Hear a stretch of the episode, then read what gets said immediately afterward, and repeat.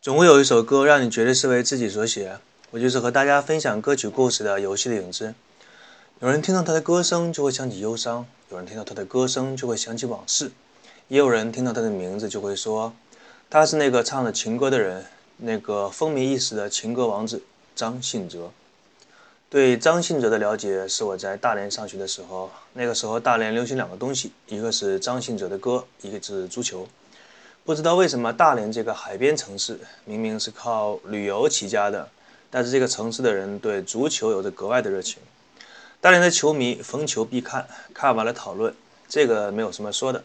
令我吃惊的是，他们就算身边没有电视看不到足球赛，也宁可拿出一个收音机，一边听着比赛一边评论。尤其是听到大连队的某某球员进球之后，他们就开始发出欢呼的声音。这对于从小到大，无论是我自己还是身边的人，对体育比赛没有任何热情。我是那种四年一次世界杯，连开幕式、闭幕式都懒得看的人。突然感觉身边多了这么多的球迷，感觉这个人群很好奇。有的时候听这些球迷谈论，真的是一件有趣的事情。他们口无遮拦，想到什么就说什么。比如说谁的球踢得好，可以到国际上去比一下；谁的球踢得差，臭得像假肢踢出来的一样。有一次，他们弹球太累了，于是一个人说：“哎，听会儿歌吧。”于是他们来听一下张信哲的歌。当时我好奇地问：“说为什么听歌要听张信哲的歌？”他们说：“张信哲的歌会让你放松。”那个时候还没有轻音乐的概念，显然他们把张信哲的歌当轻音乐来听了。其实这或多或少也透露出张信哲的音乐风格。张信哲的歌大多是柔情似水，也有一些韵律和回味，让你闭上眼睛能够细细的品味。还有一点，就是在任何一个年代，唱情歌的歌手总是大有人在。但为什么张信哲他的歌能够脱颖而出呢？提到这一点呢，就涉及到一个心理学上的常小常识，叫做同理心，又叫做怜悯心理。当年被称为文学巨匠的莎士比亚曾经说过：“悲剧永远比喜剧更容易到达人类的内心。”这个话说的让我们感觉到，虽然不明白，但是觉得很厉害啊！也就是网上说的“虽不明但觉厉”。把这句话翻译成我们正常人类可以理解的话，就是：当你读到一个悲伤的故事，大多数人会跟着悲伤，甚至流泪；但是你听到一个笑话，就不见得会跟着笑。这就是为什么在喜剧和电影当中，喜剧永远要比悲剧更加难做。在技巧和难度上来说，喜剧大师的功力要远远大于悲剧大师。明白了这些之后，我们回过头去看一看张信哲的歌曲。他的歌虽然是情歌，但大部分都是悲伤的情歌。大致总结一下他歌曲的旋规律是这样的：两个人相爱不能在一起，一个人爱上另外一个人不能在一起，两个人相爱又分开，一个人爱另外一个人就得不到。这种路数听起来是不是似曾相识？在遥远的年代，有一个阿姨叫做琼瑶，把这个路数玩得炉火纯青，骗取了无数人的眼泪啊，尤其是女性。那么张信哲的歌曲究竟有多么悲伤呢？感兴趣的人可以听一下张信哲有一首歌叫做《爱如潮水》。我那个时候对情歌还是有一些概念的，但是对悲伤情歌没什么概念。直到后来寝室里的一个人让我知道了什么叫做悲伤情歌。事情是这样的，当时寝室的一个哥们儿交上了一个女朋友，于是打算没事献殷勤。开始的时候呢，打算背一首古诗，在自己女朋友面前显示一下才华。后来发现自己的记忆细胞有缺陷，记得第一句就忘记第二句，记住第二句，第一句就说死也想不起来。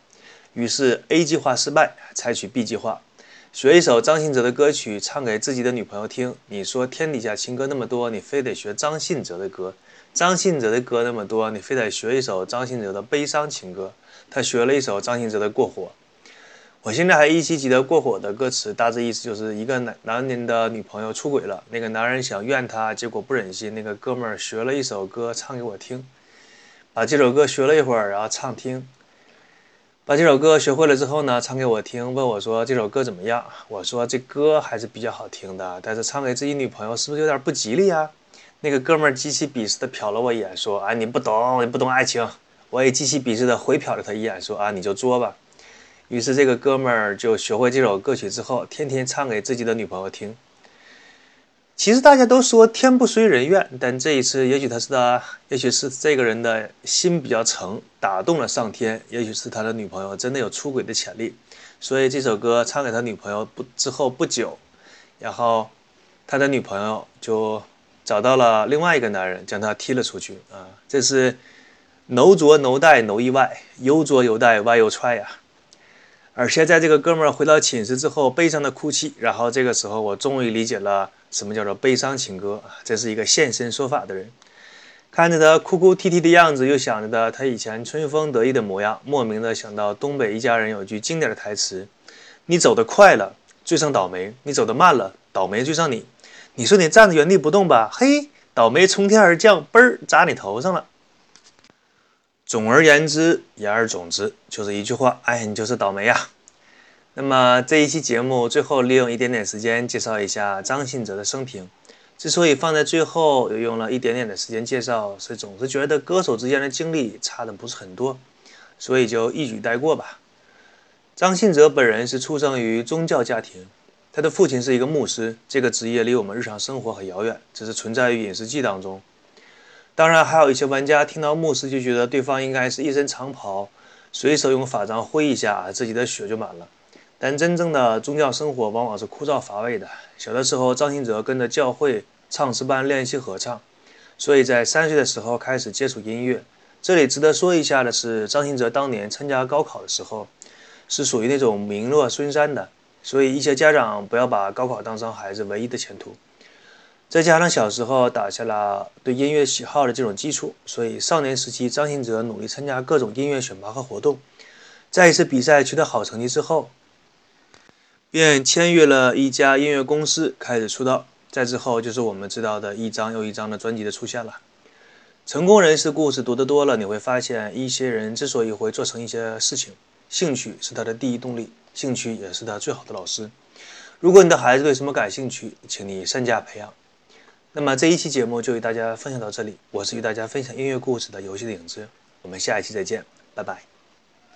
哦，对了，节目的最后推荐张信哲的另外一首歌，叫《别怕我伤心》，很好听的歌曲。另外那首不吉利的歌曲《过火》，大家就不要听了，省得产生什么不好的结果。啊，再次说一声拜拜。